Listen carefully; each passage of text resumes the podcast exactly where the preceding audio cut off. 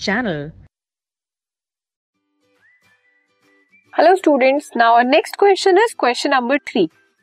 In following chemical reactions A, B and C are the three elements taking part in the reaction. आपको तीन reactions दी हैं जिसमें तीन elements हैं आपके A, B और C. डिफरेंट डिफरेंट उन्होंने रिएक्शंस परफॉर्म किए हैं अब फ़र्स्ट में क्या है A2O3 मतलब A का ऑक्साइड है जो B के साथ रिएक्ट करता है तो आपको क्या मिलता है B2O3 B का ऑक्साइड और A एज अ मेटल और एलिमेंट आपको सिंगली मिल जाता है। अब सेकेंड में C का सल्फेट है, वो B के साथ रिएक्ट करता है। तो B का सल्फेट और आपका C element as it is same अगर आप C की बात करें, एक C का ऑक्साइड है, उसके साथ अगर A आपका रिएक्ट करता है तो A का ऑक्साइड और C एलिमेंट मिल जाता है। अब इन रिएक्शन के बेसिस पर आपको कुछ क्वेश्चंस के आंसर देने हैं।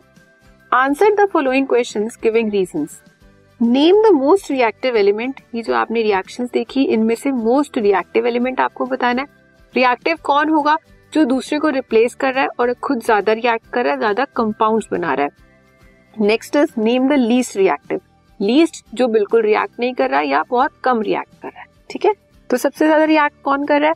अगर हम फ़र्स्ट रिएक्शन में देखें बी ने ए को रिप्लेस किया और सेकेंड रिएक्शन में बी ने सी को रिप्लेस किया। और थर्ड में ए ने सी को रिप्लेस किया। तो सबसे ज़्यादा कौन रिएक्ट कर रहा है?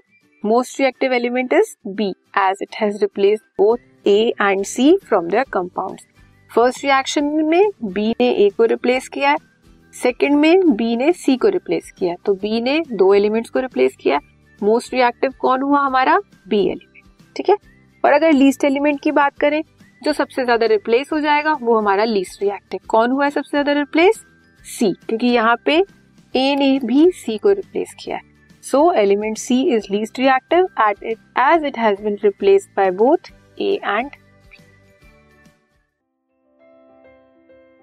this podcast is brought you by Hub Hopper Shiksha Abhiyan अगर आपको ये पॉडकास्ट पसंद आया तो प्लीज़ लाइक शेयर और सब्सक्राइब करें और वीडियो क्लासेस के लिए शिक्षा अभियान के यूट्यूब चैनल पर जाएँ।